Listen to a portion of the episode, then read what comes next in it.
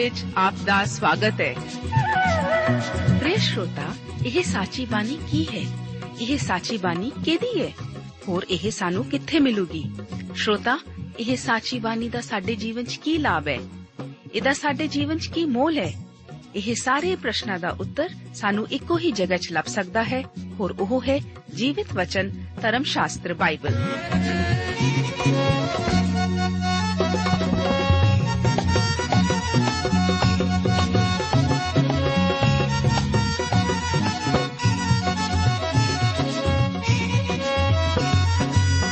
ਧਰਮ ਸ਼ਾਸਤਰ ਬਾਈਬਲ।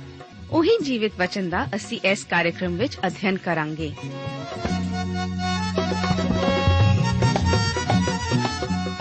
ਤੇ ਹੁਣ ਪਵਿੱਤਰ ਸ਼ਾਸਤਰ ਬਾਈਬਲ ਦਾ ਅਧਿਐਨ ਸ਼ੁਰੂ ਕਰਨ ਤੋਂ ਪਹਿਲਾਂ, ਆਈਏ ਅਸੀਂ ਆਪਣੇ ਮਨਾਂ ਨੂੰ ਤਿਆਰ ਕਰੀਏ ਇਸ ਭਜਨ ਦੁਆਰਾ।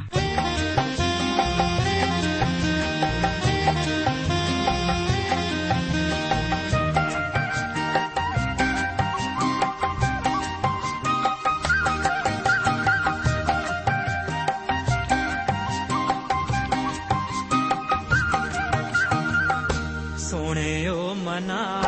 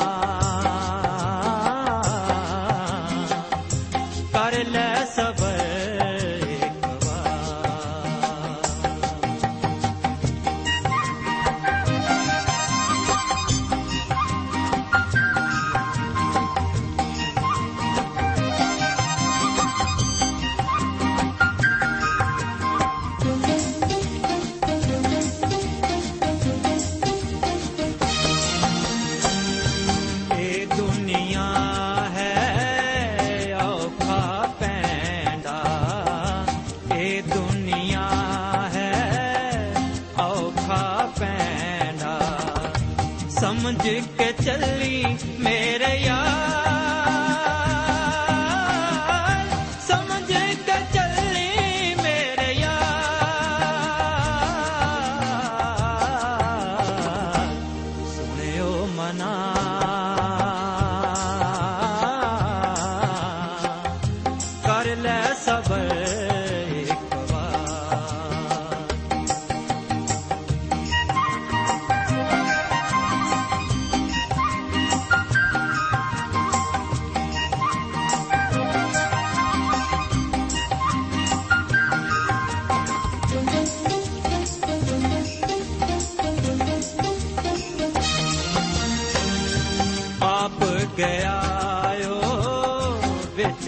ਅਸਮਾਨੀ ਆਪ ਗਿਆ ਵਿੱਚ ਅਸਮਾਨੀ ਜਗਾ ਕਰਨ ਲਈ ਤੇ ਆ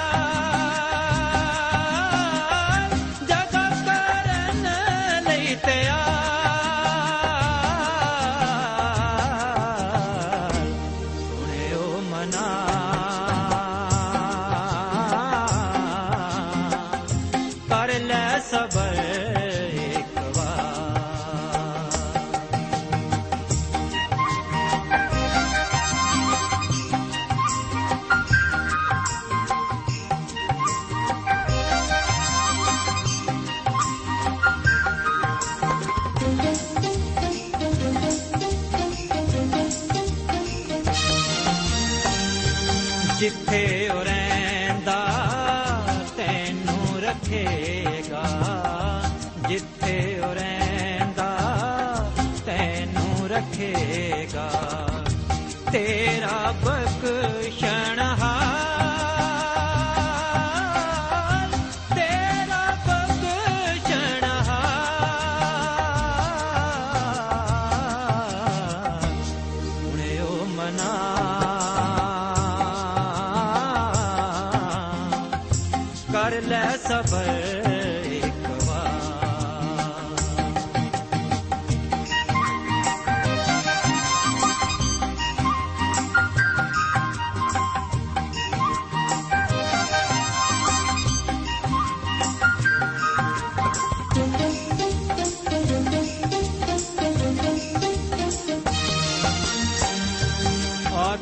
ਤੈਨੂੰ ਲੈ ਜਾ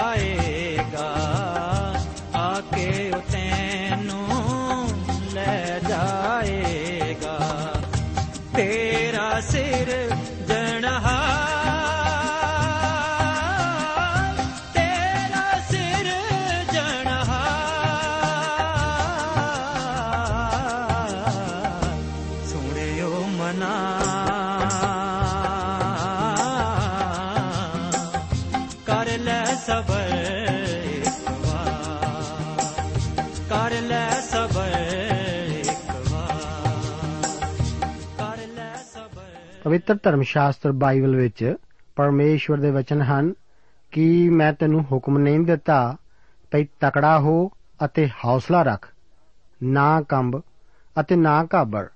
ਕਿਉਂ ਜੋ ਯਹੋਵਾ ਤੇਰਾ ਪਰਮੇਸ਼ਵਰ ਜਿੱਥੇ ਤੂੰ ਜਾਵੇਂ, ਤੇਰੇ ਸੰਗ ਹੈ। ਪਿਆਰੇ ਅਜ਼ੀਜ਼ੋ, ਮੈਂ ਅੱਜ ਦੇ ਇਸ ਬਾਈਬਲ ਅਧਿਨ ਪ੍ਰੋਗਰਾਮ ਵਿੱਚ ਰਸੂਲਾਂ ਦੇ ਕਰਤੱਵ ਦੀ ਪੋਥੀ, ਉਸ ਦਾ 2 ਅਧਿਆਏ ਅਤੇ ਉਸ ਦੀਆਂ 6 ਤੋਂ ਲੈ ਕੇ 41 ਆਇਤਾਂ ਤੱਕ ਅਧਿਐਨ ਕਰਨ ਲਈ ਆਪ ਦਾ ਸਵਾਗਤ ਕਰਦਾ ਹਾਂ। ਮੈਂ ਪਿਛਲੇ ਪ੍ਰੋਗਰਾਮ ਵਿੱਚ ਪਵਿੱਤਰ ਆਤਮਾ ਦੇ ਆਉਣ ਬਾਰੇ ਦੱਸ ਰਿਹਾ ਸੀ। ਆਓ ਉਸੇ ਨੂੰ ਜਾਰੀ ਰੱਖਦੇ ਹੋਏ ਅਸੀਂ 2 ਅਧਿਆਏ ਦੀ 6 ਆਇਤ ਨੂੰ ਪੜ੍ਹਦੇ ਹਾਂ। ਲਿਖਿਆ ਹੈ, ਸੋ ਜਾਂ ਇਹ ਆਵਾਜ਼ ਆਈ ਤਾਂ ਭੀੜ ਲੱਗ ਗਈ ਅਤੇ ਲੋਕ ਹੱਕੇ ਵਕੇ ਰਹਿ ਗਏ, ਕਿਉਂ ਜੋ ਹਰੇਕ ਨੇ ਉਹਨਾਂ ਨੂੰ ਆਪਣੀ ਆਪਣੀ ਬੋਲੀ ਬੋਲਦੇ ਸੁਣਿਆ। ਹੁਣ ਇਸ ਭਾਰੀ ਆਵਾਜ਼ ਕਾਰਨ ਭੀੜ ਲੱਗ ਗਈ। ਇੱਥੇ ਮੈਂ ਮੱਛਰਾਂ ਨੂੰ ਮਾਰਨ ਲਈ ਸਾਡੇ ਸ਼ਹਿਰ ਦੀ ਕੌਂਸਲ ਵੱਲੋਂ ਵਰਤੀ ਗਈ ਮਸ਼ੀਨ ਨੂੰ ਕਦੇ ਵੀ ਨਹੀਂ ਭੁੱਲ ਸਕਦਾ। ਜਦੋਂ ਉਹ ਪਹਿਲੀ ਵਾਰ ਸਾਡੇ ਕਸਬੇ ਵਿੱਚ ਆਈ, ਤਾਂ ਸਾਡਾ ਆਲਾ ਦੁਆਲਾ ਉਸ ਦੀ ਭਾਰੀ ਆਵਾਜ਼ ਨੂੰ ਸੁਣ ਕੇ ਇਕੱਠਾ ਹੋ ਗਿਆ, ਕਿਉਂਕਿ ਇਸ ਤੋਂ ਪਹਿਲਾਂ ਅਸੀਂ ਕਦੇ ਅਜਿਹੀ ਆਵਾਜ਼ ਨਹੀਂ ਸੀ ਸੁਣੀ। ਜਿਹੜੀ ਆਵਾਜ਼ ਯਰੂਸ਼ਲਮ ਦੇ ਵਾਸੀਆਂ ਨੇ ਸੁਣੀ ਉਹ ਆਵਾਜ਼ ਉਹਨਾਂ ਨੇ ਪਹਿਲਾਂ ਕਦੇ ਵੀ ਨਹੀਂ ਸੀ ਸੁਣੀ। ਇਸ ਕਾਰਨ ਉਹ ਇਸ ਆਵਾਜ਼ ਵੱਲ ਭੱਜੇ, ਜਿਹੜੀ ਹੈਕਲ ਦੇ ਇਲਾਕੇ ਵੱਲੋਂ ਆ ਰਹੀ ਸੀ। ਲਗਭਗ ਸਾਰੇ 120 ਵਿਸ਼ਵਾਸੀ ਉੱਥੇ ਸਨ। ਜਿਹੜੇ ਲੋਕ ਉੱਥੇ ਪਹੁੰਚੇ, ਉਹ ਉਹਨਾਂ ਨੂੰ ਆਪਣੀ ਆਪਣੀ ਬੋਲੀ ਬੋਲਦੇ ਸੁਣਦੇ ਸਨ। ਇੱਥੇ ਯੂਨਾਨੀ ਦਾ ਅਪੂਰਨ ਕਾਲ ਪ੍ਰਯੋਗ ਹੋਇਆ। ਇਸ ਲਈ ਇਹ ਵਾਕ ਇਸ ਤਰ੍ਹਾਂ ਬਣਦਾ ਹੈ। ਉਹ ਸਾਰੇ ਉਹਨਾਂ ਨੂੰ ਆਪਣੀਆਂ ਬੋਲੀਆਂ ਬੋਲਦੇ ਸੁਣ ਰਹੇ ਸਨ। ਇੱਥੇ ਇਸ ਤੋਂ ਇਹ ਭਾਵ ਨਹੀਂ ਕਿ ਇਹ ਸਾਰੇ ਵਿਸ਼ਵਾਸੀ ਆਪਣੇ ਆਪਣੇ ਮੁਲਕ ਦੀਆਂ ਜ਼ਬਾਨਾਂ ਬੋਲ ਰਹੇ ਸਨ, ਪਰ ਇਸ ਦਾ ਭਾਵ ਹੈ ਕਿ ਉੱਥੇ ਪਹੁੰਚਿਆ ਹਰ ਇੱਕ ਮਨੁੱਖ ਆਪਣੀ ਆਪਣੀ ਬੋਲੀ ਸੁਣ ਰਿਹਾ ਸੀ। ਇਹ ਵਿਸ਼ਵਾਸੀ ਅਰਥਹੀਨ ਆਵਾਜ਼ਾਂ ਨਹੀਂ ਕੱਢ ਰਹੇ ਸਨ। ਉਹ ਅਣਪਛਾਤੀਆਂ ਬੋਲੀਆਂ ਨਹੀਂ ਬੋਲ ਰਹੇ ਸਨ। ਇਹ ਵਿਸ਼ਵਾਸੀ ਹਰੇਕ ਦੀ ਸਮਝ ਆਉਣ ਵਾਲੀ ਬੋਲੀ ਸੁਣ ਰਹੇ ਸਨ। ਇੱਥੇ ਇੱਕ ਦੂਜਾ ਪਹਿਲੂ ਵੀ ਹੈ, ਜਿਸ ਨੂੰ ਮੈਂ ਦੱਸਣਾ ਚਾਹੁੰਦਾ ਹਾਂ। ਕਈ ਬਾਈਬਲ ਸ਼ਾਸਤਰੀ ਦੱਸਦੇ ਹਨ ਕਿ ਰਸੂਲ ਆਪਣੀ ਹੀ ਬੋਲੀ ਬੋਲ ਰਹੇ ਸਨ, ਪਰ ਸੁਣਨ ਵਾਲਿਆਂ ਨੂੰ ਆਪਣੀਆਂ ਬੋਲੀਆਂ ਜਾਪ ਰਹੀਆਂ ਸਨ, ਕਿਉਂਕਿ ਲਿਖਿਆ ਹੈ, ਹਰੇਕ ਨੇ ਉਹਨਾਂ ਨੂੰ ਆਪਣੀ ਆਪਣੀ ਬੋਲੀ ਬੋਲਦੇ ਸੁਣਿਆ। ਮੇਰਾ ਸਵਾਲ ਇਹ ਹੈ ਕਿ ਅਚੰਬੇ ਦਾ ਕੰਮ ਬੋਲੀ ਬੋਲਣ ਵਿੱਚ ਹੈ ਜਾਂ ਸੁਣਨ ਵਿੱਚ? ਆਓ 7 ਤੋਂ ਲੈ ਕੇ 11 ਆਇਤਾਂ ਨੂੰ ਪੜ੍ਹਦੇ ਹਾਂ। ਲਿਖਿਆ ਹੈ, ਉਹ ਅਚਰਜ ਰਹਿ ਗਏ ਅਤੇ ਹੈਰਾਨ ਹੋ ਕੇ ਕਹਿਣ ਲੱਗੇ, ਵੇਖੋ, ਇਹ ਸਭ ਜਿਹੜੇ ਬੋਲਦੇ ਹਨ, ਕੀ ਗਲੀਲੀ ਨਹੀਂ? ਫਿਰ ਕਿੱਕਰ ਸਾਡੇ ਕੇ ਵਿੱਚੋਂ ਆਪਣੇ ਆਪਣੀ ਜਨਮ ਭੂਮ ਦੀ ਭਾਖਿਆ ਸੁਣਦਾ ਹੈ।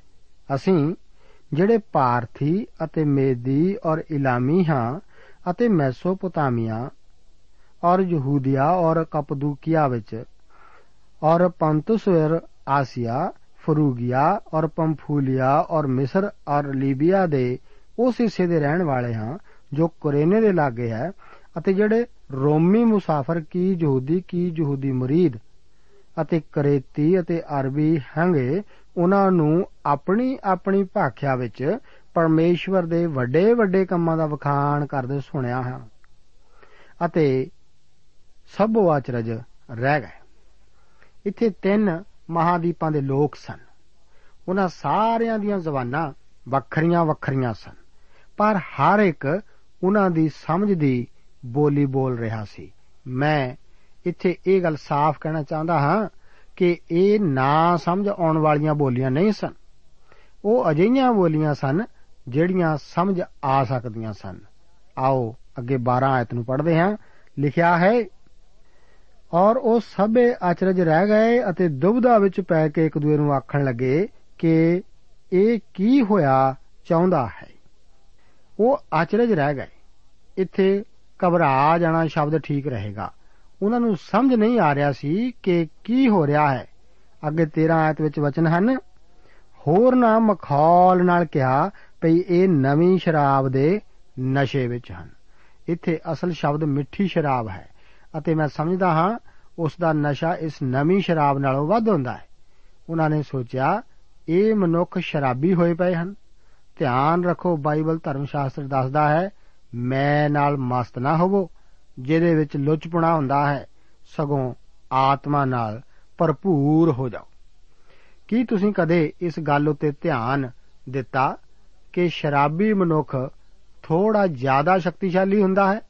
ਉਹ ਥੋੜਾ ਬਤੂਨੀ ਹੁੰਦਾ ਹੈ? ਸ਼ਾਇਦ ਸਾਨੂੰ ਆਤਮਾ ਨਾਲ ਭਰਨ ਦੀ ਲੋੜ ਹੈ, ਤਾਂ ਜੋ ਅਸੀਂ ਬਤੂਨੀ ਬਣੀਏ। ਬਤੂਨੀ ਹੋਰ ਹੋਰ ਬੋਲੀਆਂ ਬੋਲਣ ਲਈ ਨਹੀਂ, ਪਰ ਪਰਮੇਸ਼ਵਰ ਦੇ ਪਿਆਰ ਦੇ ਸੁਨੇਹੇ ਨੂੰ ਇਸ ਜਗਤ ਵਿੱਚ ਸੁਣਾਉਣ ਲਈ। ਇਸ ਤਰ੍ਹਾਂ ਦੀਆਂ ਬੋਲੀਆਂ ਬੋਲਣ ਦੀ ਲਹਿਰ ਕੀ ਅੱਜ ਦੀ ਸੀ ਸਾਨੂੰ ਲੋੜ ਹੈ? ਇਸ ਦੇ ਨਾਲ ਹੀ ਸਾਨੂੰ ਅਜਿਹੀ ਬੋਲੀ ਬੋਲਣ ਦੀ ਲੋੜ ਹੈ, ਜਿਸ ਨੂੰ ਸੁਣਨ ਵਾਲਾ ਸਮਝ ਸਕੇ। ਇਹ ਸਭ ਤੋਂ ਮਹੱਤਵਪੂਰਨ ਹੈ। ਕਿੰਨਾ ਮਹਾਨ ਸੀ ਇਹ ਪੈਂਤੇਕੁਸ ਦਾ ਦਿਨ।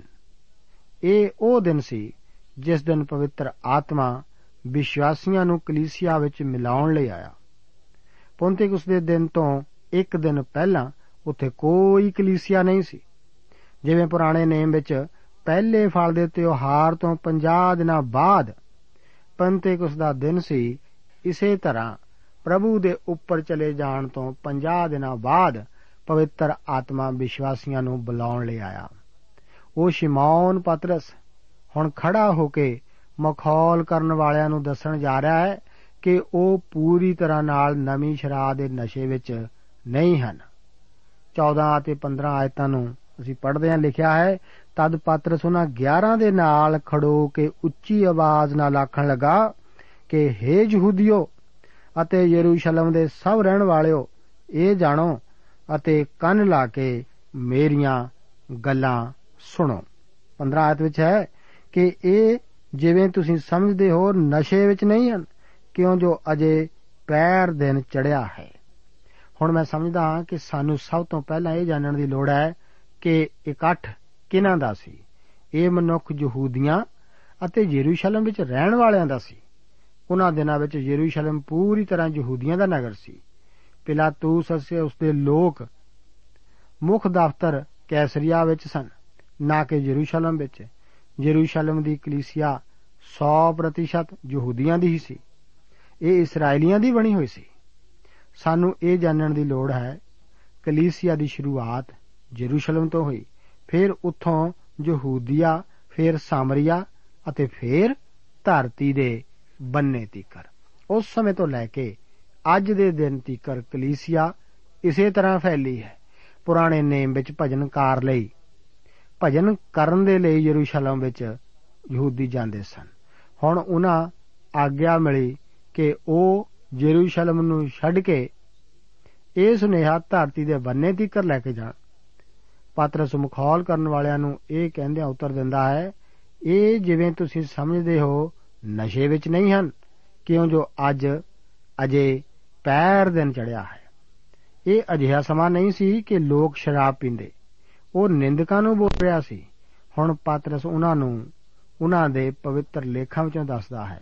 16 ਆਇਤ ਦੇ ਵਚਨ ਹਨ ਪਰ ਇਹ ਉਹ ਗੱਲ ਹੈ ਜੋ ਜੋਇਲ ਨਵੀ ਦੀ ਜ਼ਬਾਨੀ ਕਹੀ ਗਈ ਸੀ। ਇਹ ਭਵਿੱਖਬਾਣੀ ਦਾ ਪ੍ਰਯੋਗ ਨਿੰਦਕਾਂ ਤੇ ਵਿਸ਼ਵਾਸੀਆਂ ਨੂੰ ਅਤੇ ਮਖੌਲਿਆਂ ਨੂੰ ਉੱਤਰ ਦੇਣ ਲਈ ਕਰਦਾ ਹੈ। ਇਸ ਹਵਾਲੇ ਦਾ ਇੱਕ ਇਹੋ ਮਕਸਦ ਹੈ। ਉਹ ਕਹਿੰਦਾ ਹੈ, ਇਹ ਉਹ ਗੱਲ ਹੈ। ਉਸਨੇ ਅਜਿਹਾ ਨਹੀਂ ਕਿਹਾ ਕਿ ਇਹ ਉਸ ਗੱਲ ਦਾ ਪੂਰਾ ਹੋਣਾ ਹੈ, ਜਿਹਦੇ ਵਿਖੇ ਜੋਇਲ ਨਵੀ ਨੇ ਕਿਹਾ ਸੀ। ਪਰ ਉਹ ਕਹਿ ਰਿਹਾ ਹੈ, ਤੁਸੀਂ ਕਿਉਂ ਸੋਚਦੇ ਹੋ ਕਿ ਇਹ ਨਵੀਂ ਗੱਲ ਜਾਂ ਅਜੀਬ ਗੱਲ ਹੈ। ਸਾਡੇ ਕੋਲ ਉਹ ਭਵਿੱਖਬਾਣੀ ਹੈ, ਜਿਹਦੇ ਅਨੁਸਾਰ ਇਹਨਾਂ ਗੱਲਾਂ ਉਹਦਾ ਹੋਣਾ ਜ਼ਰੂਰੀ ਸੀ। ਹੁਣ ਉਹ ਕੀ ਹੈ, ਜਿਹੜਾ ਬੋਲਣ ਵਾਲਾ ਹੈ? 17 ਤੋਂ ਲੈ ਕੇ 21 ਆਇਤਾਂ ਦੇ ਵਚਨ ਇਸ ਪ੍ਰਕਾਰ ਹਨ। ਪਰਮੇਸ਼ਵਰ ਆਖਦਾ ਹੈ ਕਿ ਅੰਤ ਦੇ ਦਿਨਾਂ ਵਿੱਚ ਐਂ ਹੋਵੇਗਾ, ਜੋ ਮੈਂ ਆਪਣੇ ਆਤਮਾ ਵਿੱਚੋਂ ਸਾਰੇ ਸਰੀਰਾਂ ਉੱਤੇ ਬਹਾ ਦਿਆਂਗਾ। ਅਤੇ ਤੁਹਾਡੇ ਪੁੱਤਰ ਔਰ ਤੁਹਾਡੀਆਂ ਧੀਆਂ ਅਗੰਮ ਵਾਕ ਕਰਨਗੇ ਅਤੇ ਤੁਹਾਡੇ ਜਵਾਨ ਦਰਸ਼ਨ ਦੇਣਗੇ ਅਤੇ ਤੁਹਾਡੇ ਬੁੱਢੇ ਸੁਪਨੇ ਵੇਖਣਗੇ। ਹਾਂ, ਮੈਂ ਆਪਣੇ ਦਾਸਾਂ ਤੇ ਆਪਣੀਆਂ ਦਾਸੀਆਂ ਉੱਤੇ ਉਨੀ ਦਿਨੀ ਆਪਣੇ ਆਤਮਾ ਵਿੱਚੋਂ ਬਹਾ ਦਿਆਂਗਾ ਔਰ ਉਹ ਅਗੰਮ ਵਾਕ ਕਰਨਗੇ। ਅਤੇ ਮੈਂ ਉਤਾਹਾਂ ਆਕਾਸ਼ ਵਿੱਚ ਅਚੰਬੇ ਔਰ ਹਠਾਹਾਂ ਧਰਤੀ ਉੱਤੇ ਨਿਸ਼ਾਨ, ਲਹੂ ਅਤੇ ਅਗਨ ਦੇ ਧੂਏ ਦੇ ਬੱਦਲ ਵੀ ਖਾਵਾਂਗਾ। ਪ੍ਰਭੂ ਦੇ ਵੱਡੇ ਅਤੇ ਪ੍ਰਸਿੱਧ ਦਿਨ ਦੇ ਆਉਣ ਤੋਂ ਪਹਿਲਾਂ ਸੂਰਜ ਹਨੇਰਾ ਔਰ ਚੰਦ ਲਹੂ ਹੋ ਜਾਵੇਗਾ ਅਤੇ ਐਉਂ ਹੋਵੇਗਾ ਕਿ ਹਰੇਕ ਜਿਹੜਾ ਪ੍ਰਭੂ ਦਾ ਨਾਮ ਲਵੇਗਾ, ਬਚਾਇਆ ਜਾਵੇਗਾ। ਮੈਂ ਸਮਝਦਾ ਹਾਂ ਕਿ ਕਿਸੇ ਨੇ ਇਸ ਗੱਲ ਦਾ ਵਾਅਦਾ ਨਹੀਂ ਕੀਤਾ ਹੋਵੇਗਾ ਕਿ ਪੈਂਤੇਕੁਸ ਦੇ ਦਿਨ ਸੂਰਜ ਹਨੇਰਾ ਅਤੇ ਚੰਦ ਲਹੂ ਹੋ ਗਿਆ ਸੀ। ਜਦੋਂ ਮਸੀਹ ਨੂੰ ਸਲੀਬ ਉੱਤੇ ਚੜਾਇਆ ਗਿਆ ਸੀ, ਤਾਂ ਉੱਥੇ ਹਨੇਰਾ ਹੋ ਗਿਆ ਸੀ, ਨਾ ਕਿ ਪੈਂਤੇਕੁਸ ਦੇ ਦਿਨ। ਅਤੇ ਨਾ ਹੀ ਆਕਾਸ਼ ਵਿੱਚ ਅਚੰਭੇ ਅਤੇ ਧਰਤੀ ਉੱਤੇ ਨਿਸ਼ਾਨ ਵਿਖਾਈ ਦਿੱਤੇ ਸਨ, ਨਾ ਹੀ ਉੱਥੇ ਲਹੂ ਅਤੇ ਅਗਨ ਤੇ ਧੂਏ ਦੇ ਬੱਦਲ ਸਨ। ਪਾਤਰਸ ਇਹਨਾਂ ਮਖੌਲੀਆਂ ਨੂੰ ਇਹ ਗੱਲਾਂ ਇਸ ਲਈ ਬਿਆਨ ਕਰ ਰਿਹਾ ਹੈ ਤਾਂ ਜੋ ਉਹ ਇਸ ਗੱਲ ਨੂੰ ਅਜੀਬ ਨਾ ਸਮਝਣ। ਯੋਇਲ ਨਵੀ ਨੇ ਇਹ ਭਵਿੱਖਬਾਣੀ ਕੀਤੀ ਸੀ ਅਤੇ ਅਜੇ ਇਹ ਸਭ ਹੋਣਾ ਬਾਕੀ ਹੈ। ਜੋਇਲ ਨਵੀ ਦੀ ਪੁਸਤਕ, ਉਸ ਦਾ 2 ਅਧਿਆਏ, ਉਸ ਦੀ 28 ਅਤੇ 32 ਆਇਤਾਂ ਵਿੱਚ। ਇਸ ਦਿਨ ਪੂਰਾ ਨਹੀਂ ਹੋਇਆ ਸੀ। ਜੇਕਰ ਅਸੀਂ ਜੋਇਲ ਦੀ ਪੋਥੀ ਨੂੰ ਪੜ੍ਹੀਏ ਤਾਂ ਸਾਨੂੰ ਪਤਾ ਲੱਗਦਾ ਹੈ ਕਿ ਉਹ ਪ੍ਰਭੂ ਦੇ ਦਿਨ ਉੱਤੇ ਜ਼ੋਰ ਦਿੰਦਾ ਹੈ। ਪ੍ਰਭੂ ਦਾ ਦਿਨ ਮਹਾ ਕਲੇਸ਼ ਦੇ ਨਾਲ ਸ਼ੁਰੂ ਹੋਵੇਗਾ। ਇਹ ਹਜ਼ਾਰ ਵਰਿਆਂ ਤੀਕਰ ਜਾਰੀ ਰਹੇਗਾ। ਯੋਇਲ ਦੀ ਪੋਥੀ ਦੇ ਤਿੰਨ ਅਧਿਆਇਆਂ ਵਿੱਚ ਪ੍ਰਭੂ ਦੇ ਦਿਨ ਦਾ ਪੰਜ ਵਾਰ ਹਵਾਲਾ ਆਉਂਦਾ ਹੈ। ਯੋਇਲ ਨਵੀ ਉਸ ਸਮੇਂ ਬਾਰੇ ਦੱਸਦਾ ਹੈ ਕਿ ਇਹ ਲੜਾਈਆਂ ਦਾ ਸਮਾਂ ਹੋਵੇਗਾ ਇਹ ਧਰਤੀ ਦੇ ਉੱਤੇ ਫੈਸਲੇ ਕਰਨ ਦਾ ਸਮਾਂ ਹੋਵੇਗਾ। ਇਹ ਪਿੰਤੇਕੁਸ ਦੇ ਦਿਨ ਨਹੀਂ ਸੀ ਪੂਰਾ ਹੋਇਆ। ਪਾਤਰਸ ਇਸ ਤਰ੍ਹਾਂ ਕਹਿ ਰਿਹਾ ਸੀ, ਵੇਖੋ, ਇਹ ਕੋਈ ਅਜੀਬ ਗੱਲ ਨਹੀਂ। ਦਿਨ ਆਉਂਦਾ ਹੈ ਜਦੋਂ ਇਹ ਸਭ ਹੋਵੇਗਾ ਅਤੇ ਇਹ ਉਸੇ ਵਰਗਾ ਹੈ। ਇਸ ਗੱਲ ਦਾ ਧਿਆਨ ਰੱਖੋ। ਉਹ ਉਹਨਾਂ ਨੂੰ ਇਹ ਸਭ ਕਹਿ ਰਿਹਾ ਹੈ ਜਿਹੜੇ ਪੁਰਾਣੇ ਨੇਮ ਨੂੰ ਜਾਣਦੇ ਸਨ। ਇਸ ਵਿੱਚ ਕੋਈ ਸ਼ੱਕ ਨਹੀਂ ਕਿ ਉਹ ਯਹੂਦੀਆਂ ਨੂੰ ਇਹ ਸਭ ਕਹਿ ਰਿਹਾ ਹੈ। हे ਸਾਰੇ ਇਸرائیਲੀਓ ਉਹ ਇਸ ਤਰ੍ਹਾਂ ਨਹੀਂ ਕਹਿ ਰਿਹਾ, ਹੈ ਉੱਤਰੀ ਪੰਜਾਬ ਦੇ ਪੰਜਾਬੀਓ, ਉਹ ਇਸرائیਲੀਆਂ ਨੂੰ ਸੰਬੋਧਿਤ ਕਰਦਾ ਹੈ। ਹੁਣ ਉਹ ਆਪਣੇ ਵਿਸ਼ੇ ਵੱਲ ਵਧਦਾ ਹੈ। ਆਓ 22 ਆਇਤ ਨੂੰ ਅਸੀਂ ਅੱਗੇ ਪੜ੍ਹਦੇ ਹਾਂ। ਇੱਥੇ ਵਚਨ ਹਨ हे ਇਸرائیਲੀਓ ਇਹ ਗੱਲਾਂ ਸੁਣੋ ਕਿ ਯੀਸ਼ੂ ਨਾਸਰੀ ਇੱਕ ਮਨੁੱਖ ਸੀ, ਜਿਹਦੇ ਸਤ ਹੋਣ ਦਾ ਪ੍ਰਮਾਣ ਪਰਮੇਸ਼ਵਰ ਦੀ ਵੱਲੋਂ ਉਹਨਾਂ ਕਰਾਮਾਤਾਂ ਅਤੇ ਅਚੰਭਿਆਂ ਅਤੇ ਨਿਸ਼ਾਨੀਆਂ ਨਾਲ ਤੁਹਾਨੂੰ ਦਿੱਤਾ ਗਿਆ, ਜੋ ਪਰਮੇਸ਼ਵਰ ਨੇ ਉਸ ਦੇ ਹੱਥੀਂ ਤੁਹਾਡੇ ਵਿੱਚ ਵਿਖਾਲੀਆਂ, ਜਿਹਾ ਤੁਸੀਂ ਆਪ ਜਾਣਦੇ ਹੋ। ਮੇਰਾ ਆਪਣਾ ਵਿਸ਼ਵਾਸ ਹੈ ਕਿ ਕਰਾਮਾਤਾਂ, ਅਚੰਭੇ ਅਤੇ ਨਿਸ਼ਾਨ ਸਭ ਵੱਖ-ਵੱਖ ਹਨ। ਮੇਰਾ ਵਿਸ਼ਵਾਸ ਹੈ ਕਿ ਕਰਾਮਾਤਾਂ ਦਿਖਾਉਣ ਦਾ ਉਦੇਸ਼ ਹੋਰ ਸੀ ਅਤੇ ਨਿਸ਼ਾਨ ਦਿਖਾਉਣ ਦਾ ਉਦੇਸ਼ ਹੋਰ। ਯੀਸ਼ੂ ਕੁਝ ਕੰਮ ਕੀਤੇ ਜਿਹੜੇ ਕਿ ਨਿਸ਼ਾਨ ਵਿਖਾਉਣ ਦੇ ਲਈ ਸਨ, ਉਸ ਦੀਆਂ ਰੋਗ ਮੁਕਤ ਕਰਨ ਵਾਲਿਆਂ ਦੀਆਂ ਕਰਾਮਾਤਾਂ ਨੇ ਇਹ ਦੱਸਿਆ ਕਿ ਉਹ ਕੌਣ ਹੈ ਅਤੇ ਅਚੰਬੇ ਦੇ ਕੰਮ ਸਰੋਤਿਆਂ ਦਾ ਧਿਆਨ ਖਿੱਚਣ ਲਈ ਦਿਖਾਏ ਗਏ ਸਨ। ਇਹਨਾਂ ਤਿੰਨਾਂ ਖੇਤਰਾਂ ਰਾਹੀਂ ਸਾਡੇ ਪ੍ਰਭੂ ਨੇ ਸੇਵਾ ਕੀਤੀ। ਅੱਗੇ 22 ਤੋਂ ਲੈ ਕੇ 24 ਆਇਤਾਂ ਨੂੰ ਪੜ੍ਹਦੇ ਹਾਂ। ਇੱਥੇ ਲਿਖਿਆ ਹੈ ਉਸੇ ਨੂੰ ਜਦ ਪਰਮੇਸ਼ਵਰ ਦੀ ਠਹਿਰਾਈ ਹੋਈ ਮਤ ਅਤੇ ਅਗੰਮ ਗਿਆਨ ਦੇ ਅਨੁਸਾਰ ਹਵਾਲੇ ਕੀਤਾ ਗਿਆ, ਤੁਸਾਂ ਬੁਰਿਆਰਾਂ ਦੇ ਹੱਥੀਂ ਸਲੀਬ ਦੇ ਕੇ ਮਰਵਾ ਦਿੱਤਾ। ਉਸੇ ਨੂੰ ਪਰਮੇਸ਼ਵਰ ਨੇ ਕਾਲ ਦੇ ਬੰਧਨ ਖੋਲ ਕੇ ਜਿਵਾ ਲਿਆ। ਕਿਉਂ ਜੇ ਇਹ ਅਣਹੋਣਾ ਸੀ ਕਿ ਉਹ ਉਹਦੇ ਵਸ ਵਿੱਚ ਰਹੇ। ਪਾਤਰਸ ਦੱਸ ਰਿਹਾ ਸੀ ਕਿ ਜੋ ਕੁਝ ਵੀ ਹੋਇਆ, ਉਹ ਪਰਮੇਸ਼ਵਰ ਦੀ ਯੋਜਨਾ ਤੋਂ ਬਾਹਰ ਨਹੀਂ ਸੀ। ਇਹ ਅਜਿਹੀ ਗੱਲ ਨਹੀਂ ਸੀ ਜਿਸ ਨੂੰ ਪਰਮੇਸ਼ਵਰ ਨੇ ਹੈਰਾਨੀ ਨਾਲ ਲਿਆ। ਹਾਂ ਉਸ ਨੇ ਇਹਨਾਂ ਜ਼ਰੂਰ ਦੱਸਿਆ ਸੀ ਕਿ ਸਭ ਕੁਝ ਮਨੁੱਖ ਨੂੰ ਉਸ ਦੀਆਂ ਜ਼ਿੰਮੇਵਾਰੀਆਂ ਤੋਂ ਮੁਕਤ ਨਹੀਂ ਕਰਦਾ। ਮਸੀਹ ਦੀ ਮੌਤ ਦਾ ਜ਼ਿੰਮੇਵਾਰ ਕੌਣ ਹੈ? ਉਹ ਧਾਰਮਿਕ ਆਗੂ ਸਨ, ਜਿਨ੍ਹਾਂ ਨੇ ਇਸ ਲਹਿਰ ਨੂੰ ਸ਼ੁਰੂ ਕੀਤਾ। ਮੈਂ ਕਹਿਣਾ ਚਾਹੁੰਦਾ ਹਾਂ, ਉਹ ਸਭ ਤੋਂ ਜ਼ਿਆਦਾ ਜ਼ਿੰਮੇਵਾਰ ਸਨ। ਉਹਨਾਂ ਨੇ ਭੀੜਾਂ ਨੂੰ ਕ੍ਰੋਧਿਤ ਕੀਤਾ ਤਾਂ ਜੋ ਕ੍ਰੋਧਿਤ ਭੀੜ ਇਹ ਸਭ ਕੁਝ ਕਰਦੀ। ਉਹਨਾਂ ਨੇ ਇਹ ਸਭ ਕਰਵਾਉਣ ਲਈ ਰੋਮੀ ਸਰਕਾਰ ਨੂੰ ਵੀ ਚਲਾਇਆ। ਮੇਰੇ ਅਜ਼ੀਜ਼ੋ, ਉਹ ਰੋਮੀਆਂ ਦੀ ਸਲੀਬ ਉੱਤੇ ਮਾਰਿਆ ਗਿਆ। ਪਾਤਰਸ ਆਪਣੇ ਲੋਕਾਂ ਵੱਲ ਇਸ਼ਾਰਾ ਕਰਦਿਆਂ ਕਹਿੰਦਾ ਹੈ, ਇਸ ਉੱਤੇ ਬਹਿਸ ਕਰਨ ਦਾ ਕੋਈ ਫਾਇਦਾ ਨਹੀਂ ਕਿ ਉਸ ਵੇਲੇ ਉਸ ਨੂੰ ਸਲੀਬੀ ਮੌਤ ਦੇਣ ਲਈ ਕੌਣ ਜ਼ਿੰਮੇਵਾਰ ਸੀ। ਮੈਂ ਤੁਹਾਨੂੰ ਦੱਸਦਾ ਹਾਂ, ਕੌਣ ਸੀ ਉਸ ਦੀ ਮੌਤ ਦਾ ਜ਼ਿੰਮੇਵਾਰ? ਤੁਸੀਂ ਜ਼ਿੰਮੇਵਾਰ ਹੋ ਅਤੇ ਮੈਂ ਜ਼ਿੰਮੇਵਾਰ ਹਾਂ। ਉਹ ਮੇਰੇ ਅਤੇ ਆਪ ਦੇ ਪਾਪਾਂ ਲਈ ਮਰਿਆ। ਪ੍ਰਭੂ ਯੀਸ਼ੂ ਮਸੀਹ ਜੀ ਦੇ ਵਚਨਾਂ ਉੱਤੇ ਧਿਆਨ ਦਿਓ। ਜਦੋਂ ਉਹ ਕਹਿੰਦੇ ਹਨ, ਪਿਤਾ, ਮੈਨੂੰ ਇਸ ਲਈ ਪਿਆਰ ਕਰਦਾ ਹੈ ਕਿ ਮੈਂ ਆਪਣੀ ਜਾਨ ਦਿੰਦਾ ਹਾਂ, ਤਾਂ ਜੋ ਉਹਨੂੰ ਫੇਰ ਲਵਾਂ। ਕੋਈ ਉਸ ਨੂੰ ਮੈਥੋਂ ਖੋਂਦਾ ਨਹੀਂ, ਪਰ ਮੈਂ ਆਪੇ ਉਸ ਨੂੰ ਦਿੰਦਾ ਹਾਂ। ਮੇਰਾ ਇਖਤਿਆਰ ਹੈ ਜੋ ਮੈਂ ਉਹਨੂੰ ਦੇਵਾਂ, ਇਹ ਹੁਕਮ ਮੈਂ ਆਪਣੇ ਪਿਤਾ ਕੋਲੋਂ ਪਾਇਆ ਹੈ। ਪਾਤਰਸ ਸਿੱਧੇ ਤੌਰ ਤੇ ਉਹਨਾਂ ਮਨੁੱਖਾਂ ਨੂੰ ਸੰਬੋਧਿਤ ਕਰਦਾ ਹੈ, ਜਿਹੜੇ ਉਸ ਦੀ ਮੌਤ ਲਈ ਜ਼ਿੰਮੇਵਾਰ ਸਨ। ਉਹ ਕਹਿੰਦਾ ਹੈ, ਤੁਸੀਂ ਬੁਰਿਆਰਾਂ ਦੇ ਹੱਥੀਂ ਸਲੀਬ ਦੇ ਕੇ ਮਰਵਾ ਦਿੱਤਾ। ਖੈਰ, ਇਹ ਉਸ ਦੇ ਉਪਦੇਸ਼ ਦਾ ਮਹੱਤਵਪੂਰਨ ਹਿੱਸਾ ਨਹੀਂ। ਉਹ ਅੱਗੇ ਕਹਿੰਦਾ ਹੈ, ਉਸੇ ਨੂੰ ਪਰਮੇਸ਼ਵਰ ਨੇ ਕਾਲ ਦੇ ਬੰਧਨ ਖੋਲ ਕੇ ਜਿਵਾ ਲਿਆ। ਉਸ ਨੇ ਪ੍ਰਭੂ ਯੀਸ਼ੂ ਮਸੀਹ ਜੀ ਦੇ ਮੁੜ ਜੀ ਉੱਠਣ ਦਾ ਉਪਦੇਸ਼ ਦਿੱਤਾ। ਇਹ ਕਲੀਸਿਆ ਦੇ ਇਤਿਹਾਸ ਵਿੱਚ ਕਦੇ ਵੀ ਨਾ ਭੁੱਲਿਆ ਜਾ ਸਕਣ ਵਾਲਾ ਪਹਿਲਾ ਉਪਦੇਸ਼ ਸੀ। ਇਹ ਸ਼ੁਰੂਆਤ ਸੀ। ਇਹ ਪੈਂਤੇਕੁਸ ਦਾ ਦਿਨ ਸੀ। ਜਿਹੜੇ ਅਜ਼ੀਜ਼, ਇਹ ਜੋਇਲ ਨਵੀ ਦੀ ਭਵਿੱਖਬਾਣੀ ਨਹੀਂ, ਪ੍ਰਭੂ ਯੀਸ਼ੂ ਮਸੀਹ ਜੀ ਦਾ ਜਿਵਾ ਲਿਆ ਜਾਣਾ ਹੈ। ਆਓ ਇਹ ਇਕਰਾਰ ਕਰੀਏ ਕਿ ਅਸੀਂ ਇਸ ਵਿਸ਼ੇ ਨੂੰ ਨਾ ਬਦਲੀਏ। ਹੁਣ ਉਹ ਜ਼ਬੂਰ 16 ਅਤੇ ਉਸ ਦੀਆਂ 8 ਤੋਂ 10 ਆਇਤਾਂ ਵਿੱਚੋਂ ਹਵਾਲਾ ਦੇਣ ਜਾ ਰਿਹਾ ਹੈ। ਮੈਨੂੰ ਖੁਸ਼ੀ ਹੈ ਕਿ ਉਸ ਨੇ ਅਜਿਹਾ ਕੀਤਾ, ਕਿਉਂਕਿ ਇਸ ਨਾਲ ਮੈਨੂੰ ਜ਼ਬੂਰ 16 ਸਮਝਣ ਵਿੱਚ ਮਦਦ ਮਿਲਦੀ ਹੈ। ਅੱਗੇ 25 ਤੋਂ ਲੈ ਕੇ 27 ਆਇਤਾਂ ਵਿੱਚ ਅਸੀਂ ਦੇਖਦੇ ਹਾਂ ਕਿ ਜ਼ਰੂਰੀ ਹੈ ਕਿ ਇਹ ਸ਼ਬਦ ਪਤਾਲ, ਪ੍ਰੇਤ ਸਥਾਨ ਪੜਿਆ ਜਾਵੇ, ਕਿਉਂਕਿ ਉਹਨਾਂ ਦਿਨਾਂ ਵਿੱਚ ਇਹ ਪ੍ਰੇਤ ਸਥਾਨ ਹੈ ਜਿਹਨੂੰ ਇਬਰਾਨੀ ਜਾਂ ਇੰਗਲਿਸ਼ ਵਿੱਚ ਸ਼ਿਓਲ ਕਹਿੰਦੇ ਹਨ। ਆਓ 28 ਆਇਤ ਨੂੰ ਪੜ੍ਹੀਏ। ਇਸ ਦੇ ਵਿੱਚ ਲਿਖਿਆ ਹੈ ਕਿ ਮੈਂ ਤੈਨੂੰ ਜੀਉਣ ਦੇ ਰਾਹ ਦੱਸੇ, ਤੂੰ ਮੈਨੂੰ ਆਪਣੇ ਦਰਸ਼ਨ ਤੋਂ ਖੁਸ਼ੀ ਨਾਲ ਭਰ ਦੇਵੇਂਗਾ। ਜ਼ਬੂਰ 16 ਵਿੱਚ ਭਜਨਕਾਰ ਮਸੀਹ ਦੇ ਜਿਵਾਲੇ ਜਾਣ ਬਾਰੇ ਦੱਸਦਾ ਹੈ। ਇਹ ਹੁਣ ਪੂਰਾ ਹੋ ਚੁੱਕਿਆ ਹੈ। ਇਹ ਜ਼ਬੂਰ ਦਾ ਅਰਥ ਪਾਤਰਸ ਰਾਹੀਂ ਸਮਝਾਇਆ ਗਿਆ, ਜਿਹੜਾ ਕਿ ਪਵਿੱਤਰ ਆਤਮਾ ਨਾਲ ਭਰਿਆ ਹੋਇਆ ਸੀ।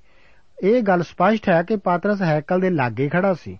ਉਹ ਦਾਊਦ ਦੀ ਸਮਾਦ ਵੱਲ ਇਸ਼ਾਰਾ ਕਰ ਸਕਦਾ ਸੀ। ਮੈਂ ਉਸ ਹੈਕਲ ਦੇ ਲਾਗੇ ਖੜਾ ਹੋ ਚੁੱਕਿਆ ਹਾਂ ਅਤੇ ਮੈਂ ਦਾਊਦ ਦੇ ਵੱਲ ਉਂਗਲ ਕਰਨ ਦਾ ਇਸ਼ਾਰਾ ਕਰ ਸਕਦਾ ਹਾਂ।